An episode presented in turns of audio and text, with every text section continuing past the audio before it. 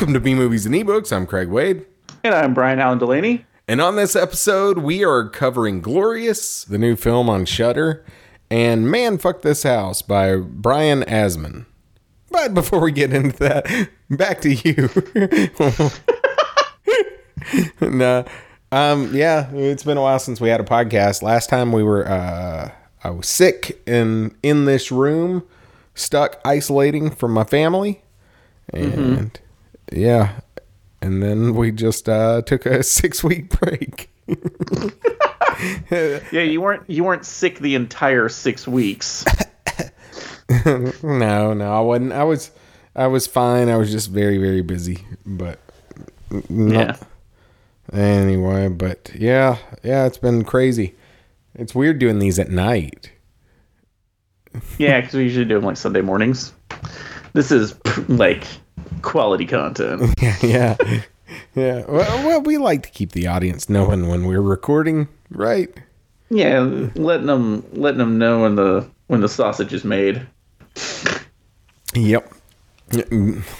Well, dude, I'm trying to think. All right, so since last time, I'm just sitting here scanning my thoughts of things that I've done. I got that free write.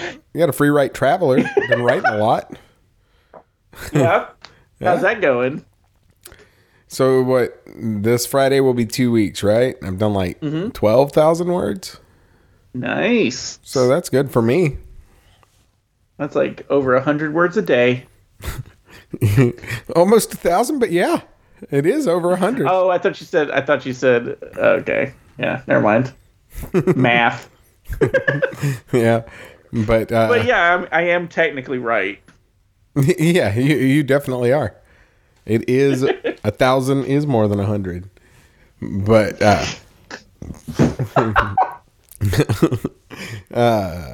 yeah, I watched. There's 100 Scariest Moments on Shudder. Have you been watching that? Mm-hmm. No, I have not. I have been watching the Scream movies. For some reason. You're rewatching Screams? Yeah, and then also I Know What You Did Last Summer. Oh, just so you're having random slashers. Yeah, 90s WB slashers. Pretty much. They're good. I don't think I had ever seen Scream 4 before. Oh, really? It's not good. Well, no. Scream 4 is better than Scream 3, but not quite as good as Scream 2, and nowhere near as good as Scream 1. To me, it would go 1, 2, 5, 4, 3. I was just kind of expecting you to just go 1, 2, 3. No, you know what? I would actually say 1, 5, 2, 4, 3. Really? Yeah, it ranks way high on mine. I didn't really like 5. I know. But anyway, what were you talking about on Shudder? Oh, nothing. 100 Scariest Moments on Shudder. Like, I don't know. They're doing 5 weeks or something where they talk one clip at a time. It's decent. Mm-hmm. I rewatched the Fly from 1958. Okay. That movie holds up. Even though the first 40 minutes are just kind of boring, but it holds up well. Watch that. Been watching a lot of Sven Gulli. I've been watching a bunch of old shit lately. Sven Gulli, House on Haunted Hill. Rewatch that. That might be my favorite old non-Universal horror film. The House on Haunted Hill. Okay. So good. Yeah. So good. He's and I think anything Vincent Price is in is just great. Yeah. But yeah. Now, there's not a movie I can think of that wouldn't be better if it had, Vincent Price in it. I'm just picturing him as both Romy and Michelle. For some reason, I went as what's her face from Titanic? Move over, Rose. No, I don't think I will. That's like the word. It's like not even a good at all Vincent Price. No. But yeah. So been watching a bunch of old stuff. trying to think. Oh, the old movie from the old TV movie Gargoyles, only because it came on Svengoolie recently. It was a made-for-TV movie about, get this, gargoyles. I was thinking the animated show, and I was like, there was a movie too? Nah, this and I was about to get real excited. This was from the 70s. I'm not going to say it was bad, because it wasn't. It was fun. Mm-hmm. And I want to say that it was like Stan Winston, like one of his earliest works, which is just bizarre because I for some reason I thought he went all the way back to the 60s. But I mean, he's not like. I mean, he could have. I don't know, but Gargoyles is his first makeup department credit. Huh. Yeah. So Ryan C. Thomas was talking about Battle for the Planet of the Apes. Ryan C. Thomas was talking about that Stuff of Nightmares, R.L. Stine comic. I had no clue about that. Did you? I thought we had talked about it. No, I knew about it. I thought, like, not on the show. I thought we had just talked about it as friends. Well, I can't replay those conversations. I guess it was one of those things that I meant to talk to you about, and then we got sidetracked by some other bullshit. I like that he has done the opposite path of most authors. Most authors get older, and then they start writing like kids-friendly stuff. You know, they kind of soften down, but he's like, no, not only that, I'm making a Fear Street movie that was a kid's books, but I'm going to make it a hard R.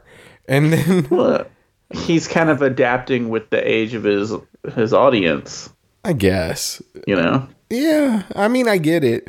But at the same time, that disregards all the new Goosebumps fans that have been picked up. Yeah, but I mean, they've got hundreds of books they can read that are already Goosebumps. Like, they're already there. That's true. You know what I mean? You're onto something. Us diehard Stein fans need new content. Yeah, that is true. It is October also. Oh, that's another thing. I got a big ass 9.5-foot werewolf in my front yard right now. I know, and I'm upset you put pants on him. Did I tell you that my neighbor came over to help me, and he was like, "Yeah, you know, like, because it was a pain in the ass to put that thing together. I couldn't get one of the joints to fit, right?" And he was like, "Yeah, you know, I don't believe in Halloween, and I don't think it's good." And he's like lecturing me on it while putting this together. And I was just like, well, that's cool. This isn't going to go in your yard. I mean, super nice guy, but I don't know. Like, I was just like, I don't know, bud. Don't know what to tell you. Anyway, help me get this this shoulder joint together. But yeah, that happened. But oh well. Anyway, what else has been new? I guess nothing. You want to cover books? You want to cover books or movies first? I don't know.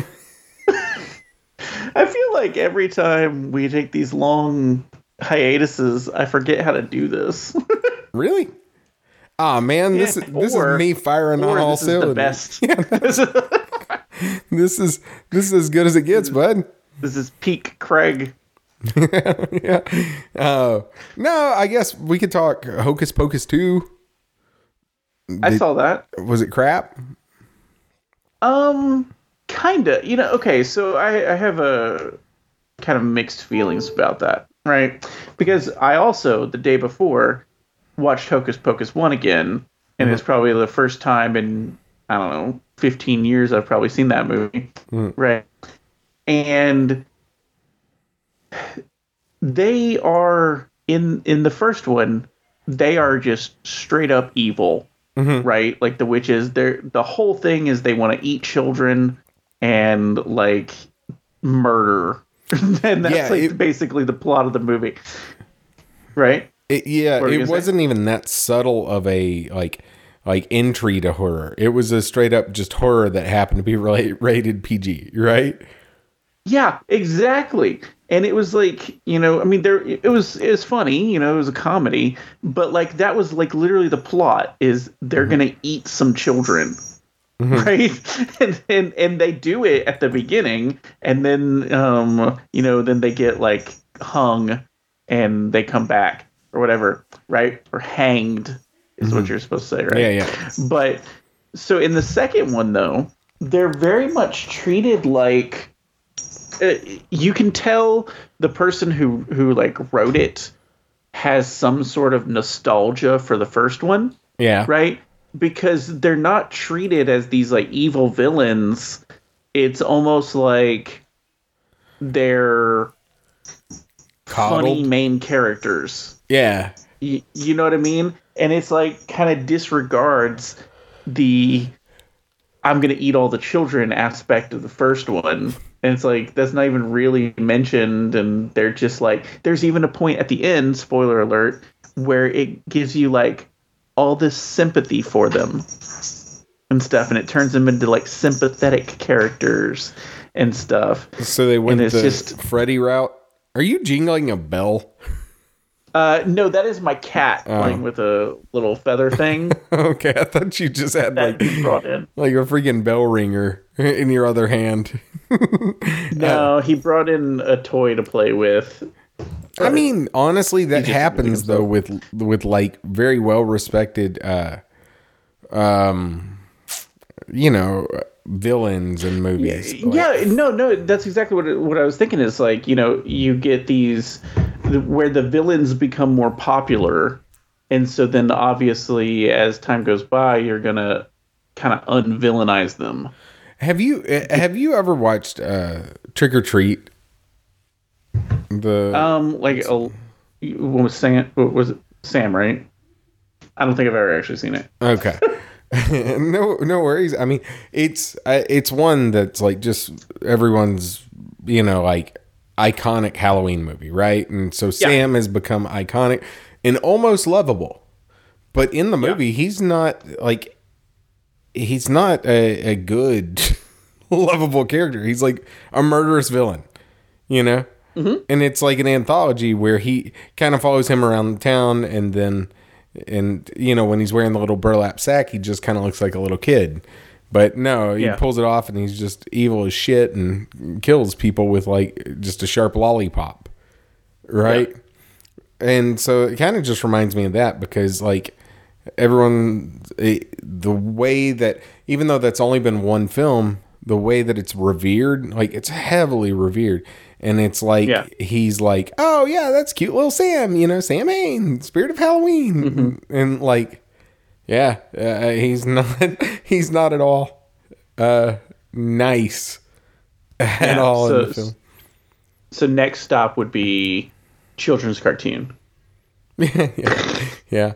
No, but they do have like Avenger. They have like a children's Halloween costume. I was trying to get my littlest kid to do it, and she was like, "No." Like, she wants to be like a princess, and she's still mad that last year we didn't make her. However, we bought and heavily implied that she should be the Stay Puft Marshmallow Man. And she's still annoyed about that she's like, you know, was this 2 foot tall Marshmallow Man? I thought it was cute. Which is hilarious, though, by the way. That is, yeah. That was a good family costume. Yeah, it was decent. But this year she was like looking at princess costumes, and I was like, so Stay Puft it is. And she's like, no. Yeah. Stay Puft in a princess costume. Dude, did you have... Yeah. Oh, that is true. That would be awesome.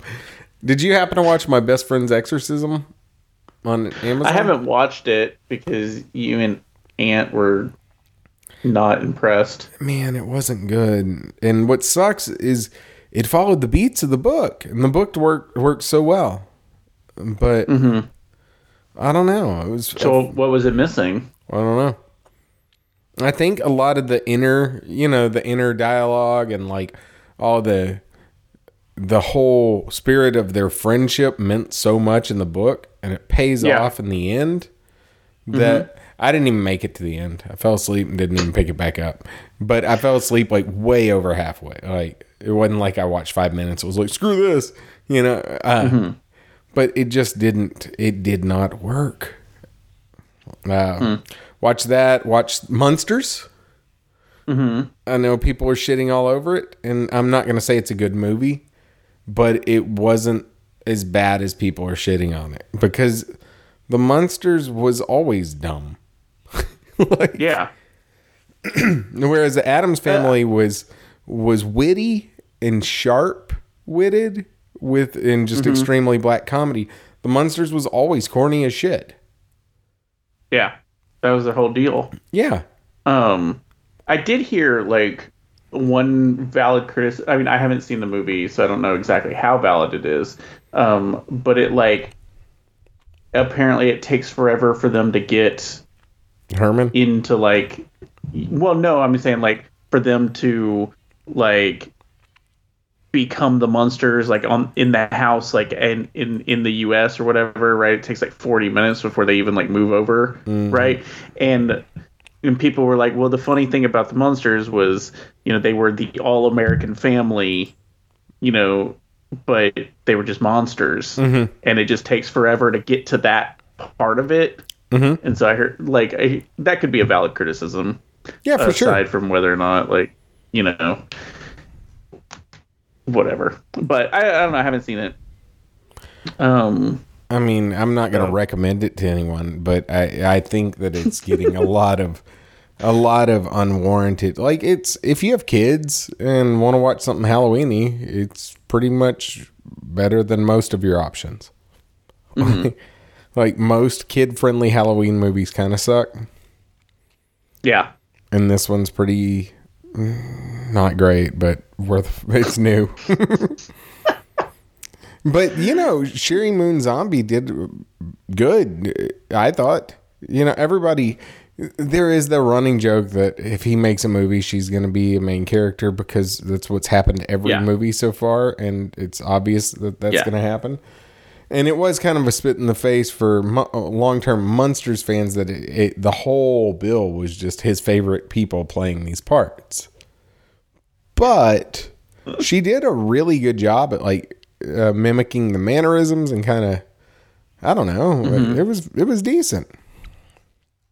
But yeah, I would say a strong 2 out of 5 though, if I'm being honest. Like, so yeah.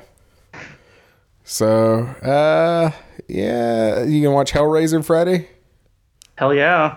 Yeah. What else we got? I didn't watch Sissy yet on Reddit, but people are buzzing about, or on, not Reddit, on Shudder. People are buzzing about that movie. And I hadn't watched it either. Hadn't watched that. Didn't watch Smile, but I heard from a friend of the show that it's decent but forgettable. Okay. And that's about it. Yeah, I hadn't watched Dahmer. You watched Dahmer? I'm a few episodes in. I'm watching it with my wife, and she's like, please let's not shotgun this. Is it? Apparently, it's a little too much. Yeah. Yeah, I hadn't seen it. I hear that it's very much more... It's good. I heard it's more like a American crime story than American horror story in terms of tone. Yeah. Yeah. I didn't... there is some definitely disturbing things in it. Because, I mean, I don't think you can get away from the disturbing things. Yeah, for sure. But, yeah, that's all I got. Okay.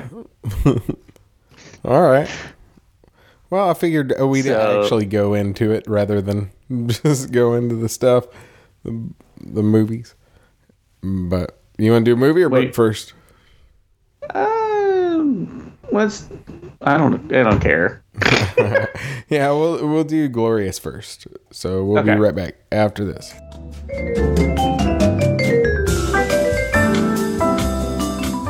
And we're back with Glorious, directed by Rebecca McKendry. So here's the synopsis.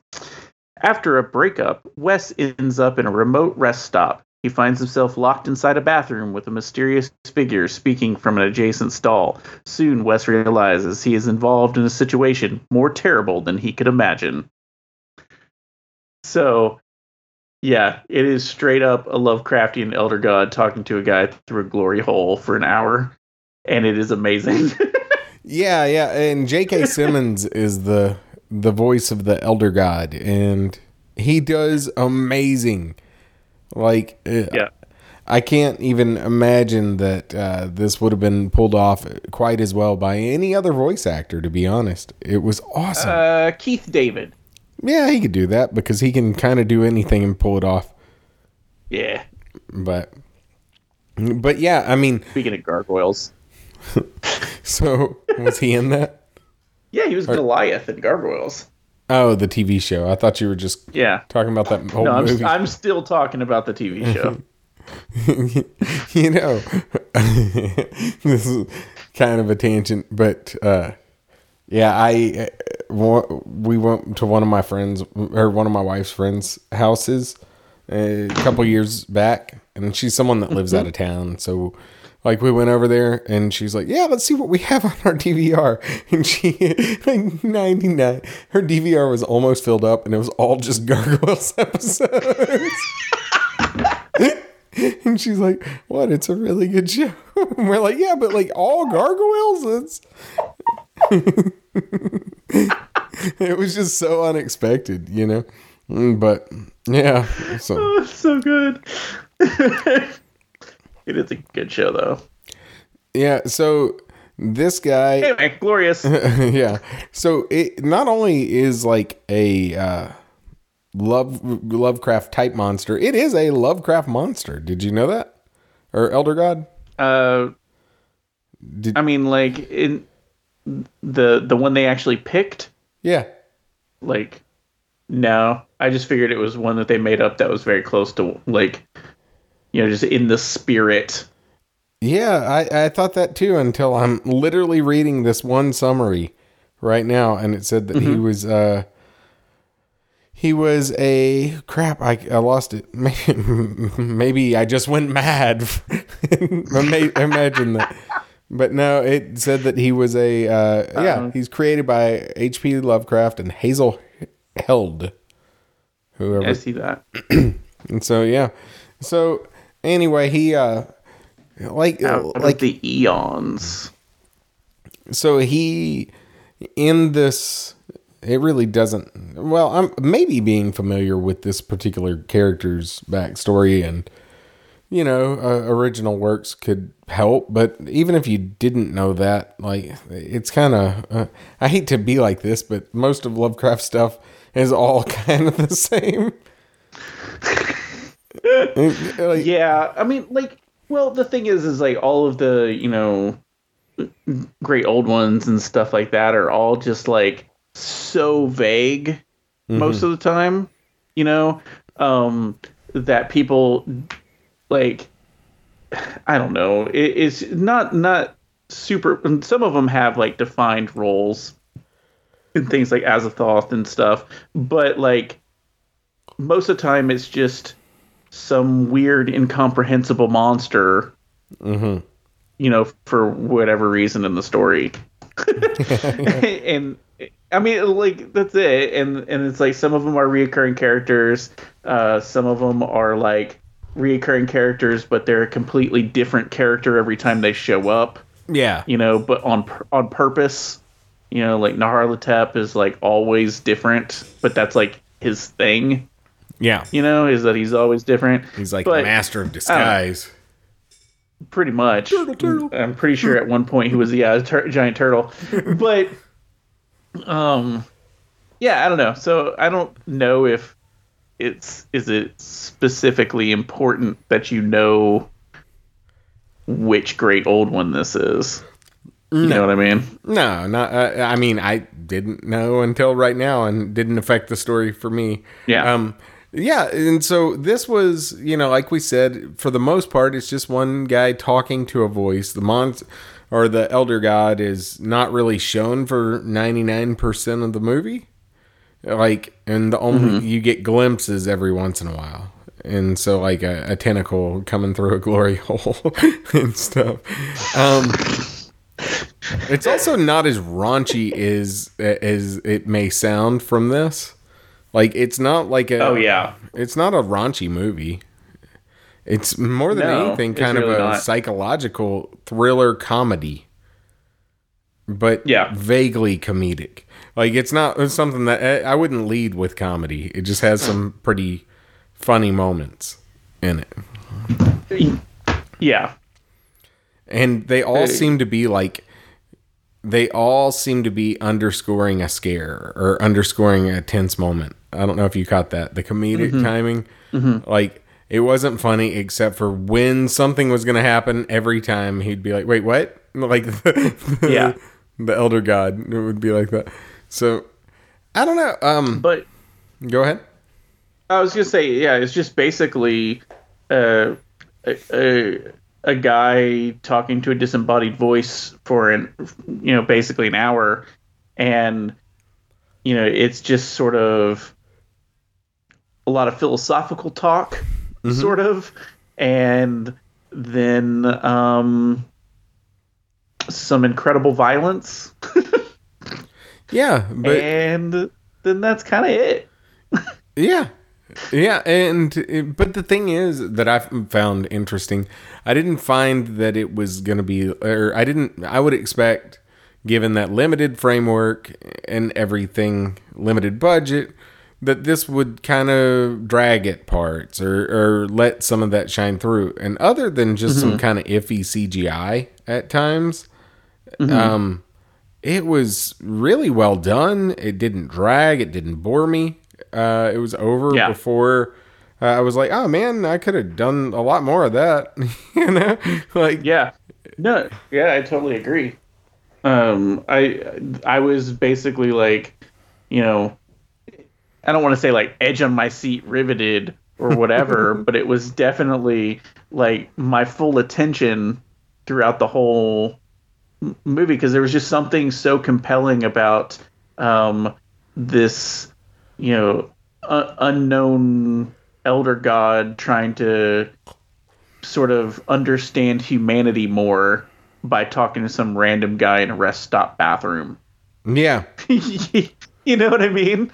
There was just something like so interesting about that. And so unique, honestly.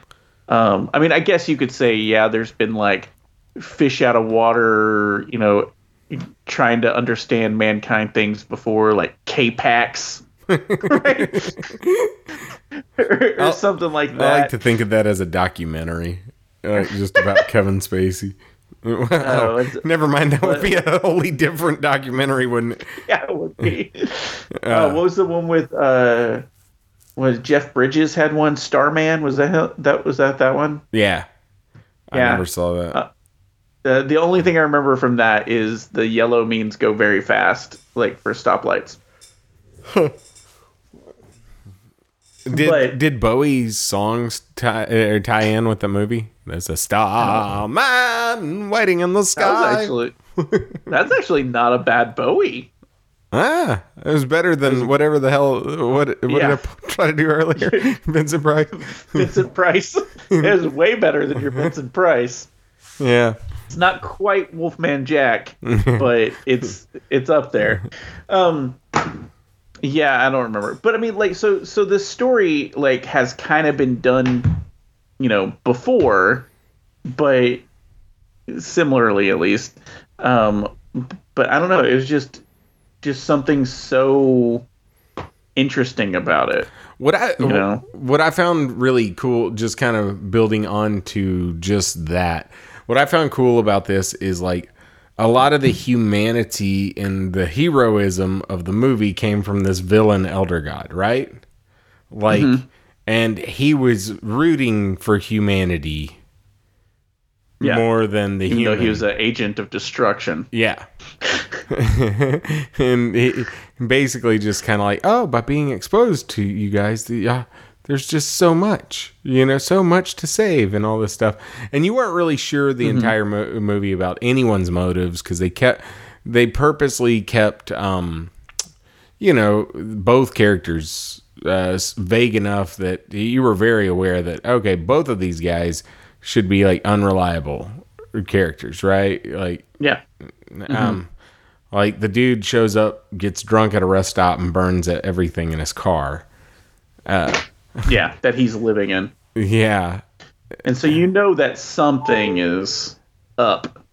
Yeah, but that said, when it does kind of turn on, you know, does the quote-unquote twist, I still was like, huh, okay. Like, it wasn't, you know, coming completely out of left field or anything like that, but at the same time, it was like, oh, okay, I saw something coming. This wasn't exactly what I thought was going to happen, but wasn't a far cry from it. Still kind of took me off guard. Yeah. So yeah, you knew something was up. Yeah, you don't show bits and pieces without a big reveal, you know? At least not in a horror movie. Yeah. If you did it in a Wes Anderson movie or something like that, it'd be like something that people speculate about after. Like, what was it? Yeah.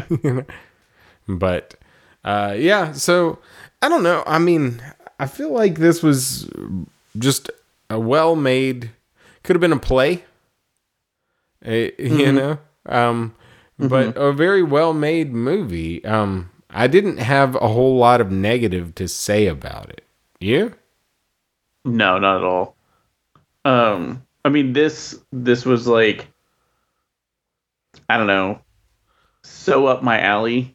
You know, yeah. I went into it expecting. I'll be honest. I went into it expecting to really like it. Oh yeah, and I did. So okay, so it got me on the trailer, and then you know, like I mentioned before and how I've mentioned to you for multiple weeks in a row, like shit's been busy and I just was like, I don't know what it is. I don't want to watch this movie. I don't want to watch this movie. And I don't know why, because I was pumped before, but it was just like, I'm not really in the mood to watch some raunchy ass movie about, you know, like it seemed like it was going to be like a raunchier type movie, you know, and just because the trailer was like that, it's named Glorious. It's, you know, there's a glory hole prevalent in the trailer and everything. And so anyway, it just seemed like it was going to be raunchy. And I was pleasantly surprised. Not that like, there's not a time and place for that, you know, but at the same time, yeah, I mean, we have watched Teen Ape. Yeah, that is true. But, you know, you kind of got to be in that kind of mood. And instead, I watched this straight up at 4:30 in the morning. I turned it on one day and was like, huh, all right, I like this. Like, it was really, really good. Yeah, I liked it better than I thought that I would. But I had the opposite. Like I said, my expectations were really low. But I really, really liked it. I felt like it was very well acted. And tightly made, given a very limited budget.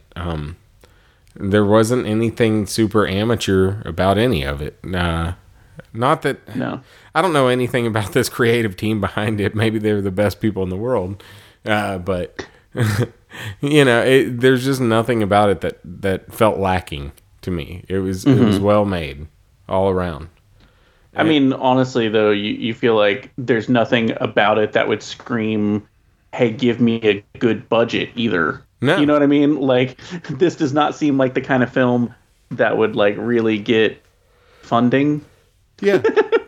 Makes sense. If you just were like, hey, I want to make a show where a guy talks to an old one in a bathroom.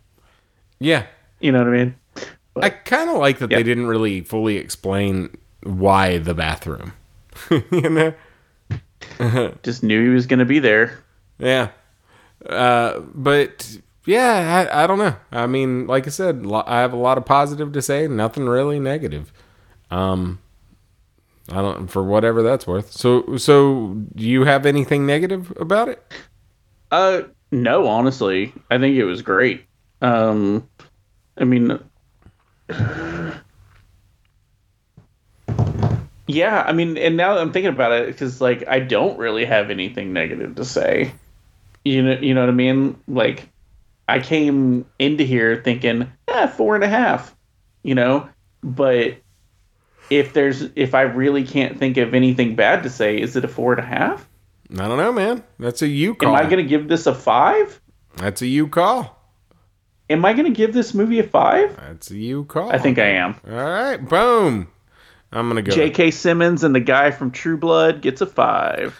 All right. I get a 2. 2 out of 5. No. I would say I don't know. Yeah, I mean, I don't know. I was thinking 4.5. But, you know, it was wholly original, other than the fact that it was derivative characters. But that's neither here nor there. They're in the public domain by now. Yeah, I don't know. Maybe I am too. A 5 out of 5. Who would have thought? Here we are. Yeah. So, yeah. As far as, I just checked it out because, like, Rebecca McKendry is the director. This is like her third full-length movie. Just saying. One of them seems to be a Christmas-themed horror movie called All the Creatures Were Stirring. Oh, I've seen that. One called Psycho Granny. Wait. And then this one. Hold on. I think I've seen both of those movies. No, I didn't watch Psycho Granny. All the Creatures Were Stirring, I have seen that. It's with the boy, I think. With the boy? That's a... I mean... There's a child in it? Maybe I haven't. No, I'm thinking of something else. Yeah, so I have seen this one film that she did. You know, the one that we just talked about. Well, cool. 5 out of 5. Hey, you heard it first. Yeah. All right. Well, we'll be back with Man Fuck This House by Brian Asman.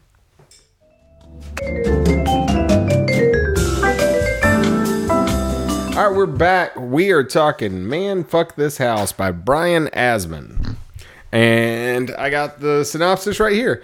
Sabrina Haskins and her family have just moved into their dream home, a gorgeous craftsman in the rapidly growing southwestern city of Jackson Hill. Sabrina's a bored and disillusioned homemaker. Hal, a reverse mortgage salesman with a penchant for ill-timed sports analogies. Their two children, Damien and Michaela, are bright and precocious. At first glance, the house is perfect, but things aren't what they seem. Sabrina is hearing noises, seeing strange visions. Their neighbors are odd or absent. And Sabrina's already fraught relationship with her son is about to be tested in a way no parent could ever imagine. Because the Haskins family might be the newest owners of 4596 James Circle, they're far from its only residents. Because while they're... Whatever. Anyway. Yeah. Nailed it. Yeah, it was a long one.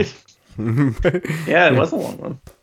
And that kind of, I mean, I don't know. That's kind of, that summary doesn't get into how odd and unique this book is. Yeah, it is not a traditional haunted house story at all. No. Even though it feels like it's going to be. Yeah. You know what I mean? Yeah, the first half. Well, I would say I'll be honest, the first 20% of the book, I was kind of like, oh God, this is just going to crawl, isn't it? And then it didn't, you know, because like Hell House was like that. Hell House by Richard Matheson, it crawled and crawled and crawled until it didn't, right? Yeah, I loved Hell House. I know you did. I liked it. I honestly don't feel like this crawled. So the beginning, you know, is very much just Sabrina kind of alone in her house, right? Because the kids and, you know, the husband are off doing their own thing. She's very much the main character. But, like, I think, I don't know. It didn't seem to crawl for me. Like, I really like his style of writing. Mm-hmm.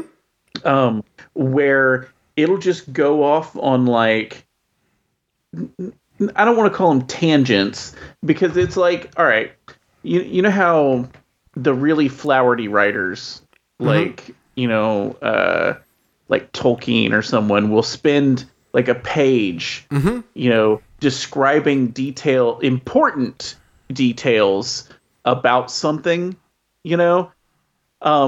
Asman, at least in this book, kind of does the same thing, but about unimportant details. I love that don't matter at all to the plot or anything, but they're still kind of important because they're like, they flesh out the character. You know what I mean? It's like little stupid things that they might think about that have no bearing on what's going to happen or anything, but it helps you get in the mindset of the character more. Mm-hmm. And I don't know. I loved it. Like, I feel like, you know, that was, it makes them so much more realistic, I think. You know what I mean? Yeah. I really liked how this felt like it was written in first person, but it wasn't. Mm-hmm. Like, you know, it's like a third person limited perspective, mm-hmm. where like, you know, each chapter would be from a different point of view, mm-hmm. and their exposure to the house or the deteriorating mental state would be reflected. Yeah. And I love it when authors do that well. A book that did that fantastic was Jonathan Butcher's Children under the Garden or shit. Children in, I think it's, oh yeah, that one had a weird one, and like garden was spelled weird. Yeah. Yeah. we should cut out this space. But you know what I'm talking about? Whenever I even mentioned on here, I was like, yeah, everything's, you know, it's all first person from a different point of view. And Children at the Bottom of the Garden. There it is. Man, that book was good. Very underread for something that's like 700 pages. You know what I'm saying? Like, he poured a lot into it. And it looks like it has 9 reviews on Amazon. Maybe we're just ahead of the curve. Maybe so. You were way ahead of the curve with Womb. Yeah. Now look at that thing blowing up. Yeah, for sure. I mean, honestly, that book was so good. Womb was, you know, 5 out of 5, and I feel like Children at the Bottom of the Garden was like a 4.5, or even I don't think it was. I remember it getting pretty high reviews from both of us, but I don't remember specific numbers. But yeah, this did what that book did, where it was written in third person, but it felt like first person. But that book, I even, when we were recapping it, Jonathan happened to listen to the podcast, and he's like, this wasn't written in first person, that was third person, but that tells me I did it right. And so I was like, wait, what? And I went back and I was like, holy shit, he's right. What? He's right. I would hope so. He just spent 600 pages writing it. This was well written. I like how, and kind of like what you said, you know, this is, I think, the third Asman book that we've covered on here. We did Jailbroke, we did this, and we did I'm Not Even Supposed to Be Here Today. Yeah. And honestly, as time goes on, you know, I'm diehard Clerks fan, and I'm Not Even Supposed to Be Here Today was right up my alley. And then Jailbroke was like, oh, this is tonally way different. It's not as bizarro, but it's still kind of bizarre. It's kind of this speculative future, and it was so well done and just really good. And I like that better than I'm Not Even Supposed to Be Here Today. And then this one would kind of continue that upward trajectory. Like, he's becoming someone that maybe I'll just blind buy books when he puts them out. Like, there's not too many authors that I do that with, but yeah. Like, I think that this was so well written, and every one of his books seemed to be written in kind of the way that we were talking about with Grandpappy, Patrick C. Harrison's recent book. Mm-hmm. It's like written almost so casually that it just flows. Like, yeah, you just, this thing, I read it in 3 sessions, and they weren't very long sessions. Like, the first one was like 20 minutes, and then the other 2 were like a couple hours each, you know, and mm-hmm. hour and a half each or something. And it's not a long book. It's like just under 200 pages. But yeah, this is like, it's so good. It's so good. Go ahead. Oh no, you can go ahead. No, I was saying like, you know, I agree with pretty much everything you just said. I do like how, you know, it starts off feeling sort of like a traditional haunted house story, or at least elements of that. But then you have like the subversion of the scary child trope, mm-hmm. you know. But then it gets real bizarro at the end. Yeah. And I was there for it.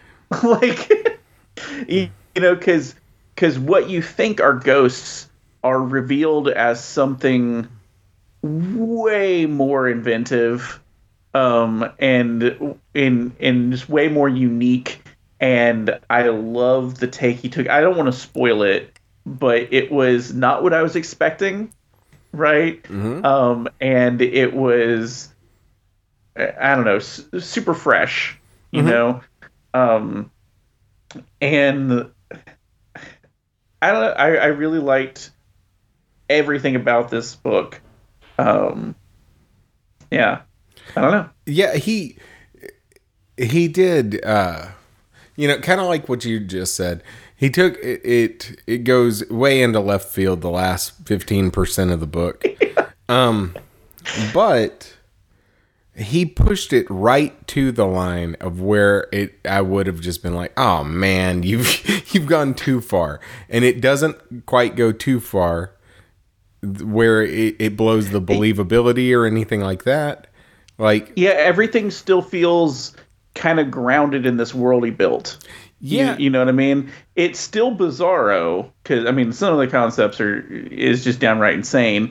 But it never feels like it's without a purpose, you know, or like it couldn't actually happen in the world that he's built. Mm-hmm. You know what I mean? Like, it's not just silly to be silly or something like that.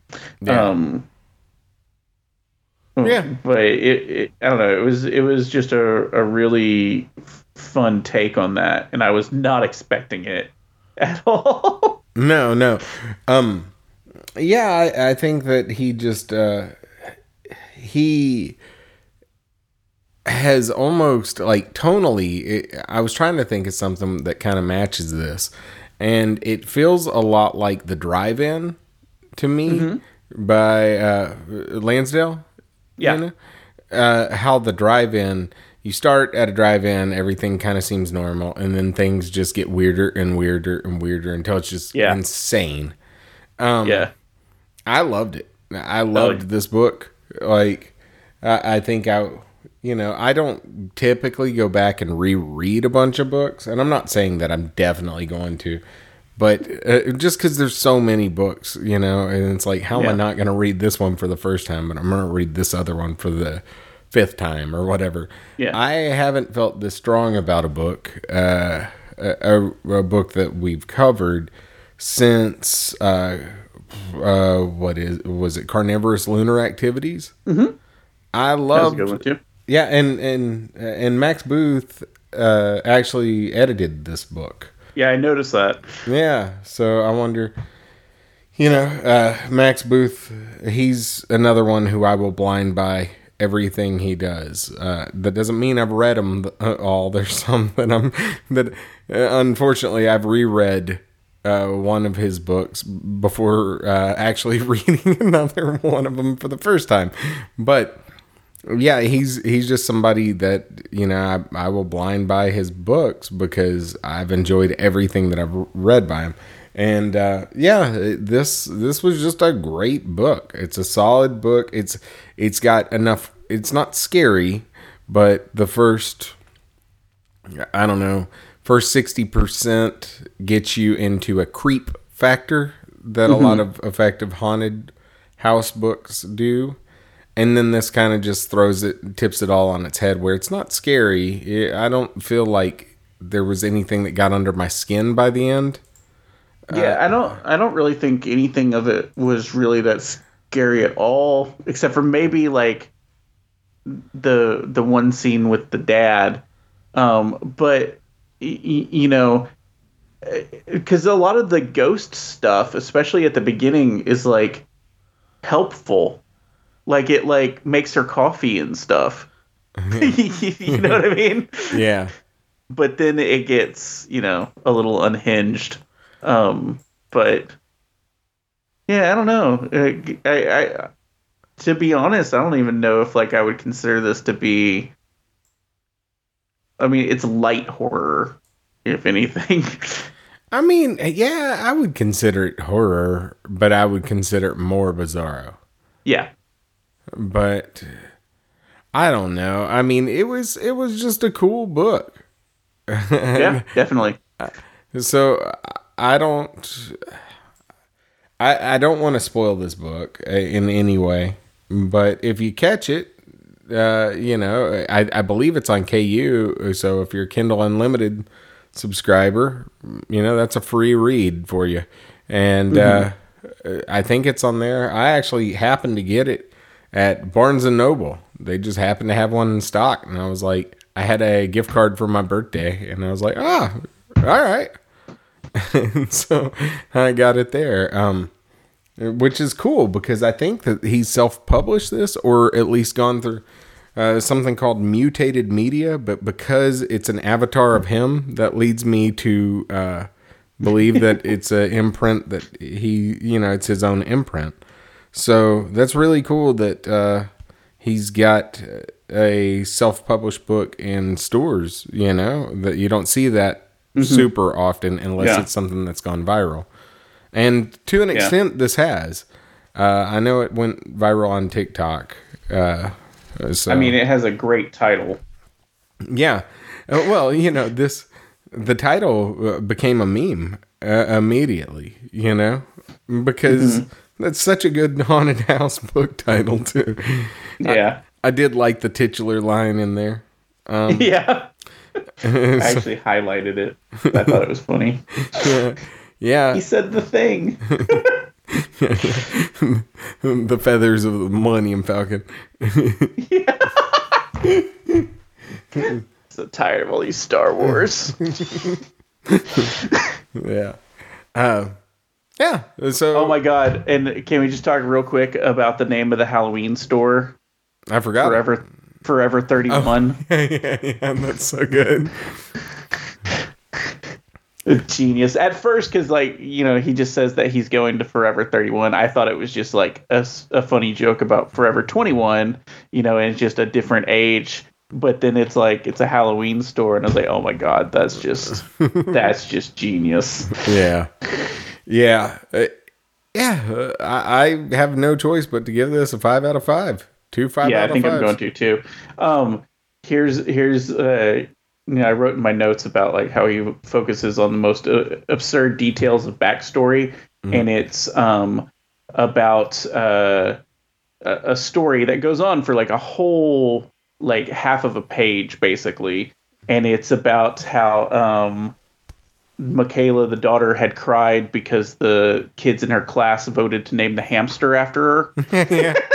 And it goes on to this story about the hamster for like a half a page. I love that. And it's like, there's no reason for it, but it's like fantastic. And it makes reading it like kind of just so much fun.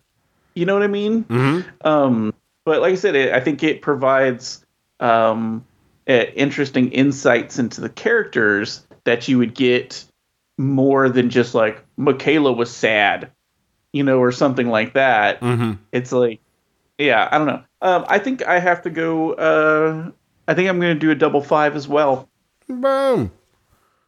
Well, not for the podcast that rarely gives 5s. This, yeah, I'm not sure. Have we done 2 5s in an episode? Are we just becoming less scathing in our old age? Yeah, I don't know. Just more senile. You know, the monsters. It wasn't that great, but you know what? 5 out of 5, man. Yeah. Well, all right. You know, it's just like I feel like you know, it seems as though a lot of people who do reviews these days just kind of like just do. Focus on the bad parts of things because it's like clickbaity or whatever. Yeah. But I don't know. So I feel like we're getting nicer. Yeah. We're choosing joy as an act of resistance, right? Isn't that what they say? There you go, punk rock. Yeah. Yeah. And when people get happy again, damn it, our scowls will return. We're gonna be so sad. So he's gonna be like Robert Smith. Well, I think we're on that. I'm good till next time. All right. And I think next episode should at least be Spooky Month. Be Goosebumps. Yeah. So hopefully we drop that before October 31st. All right. We'll see you then.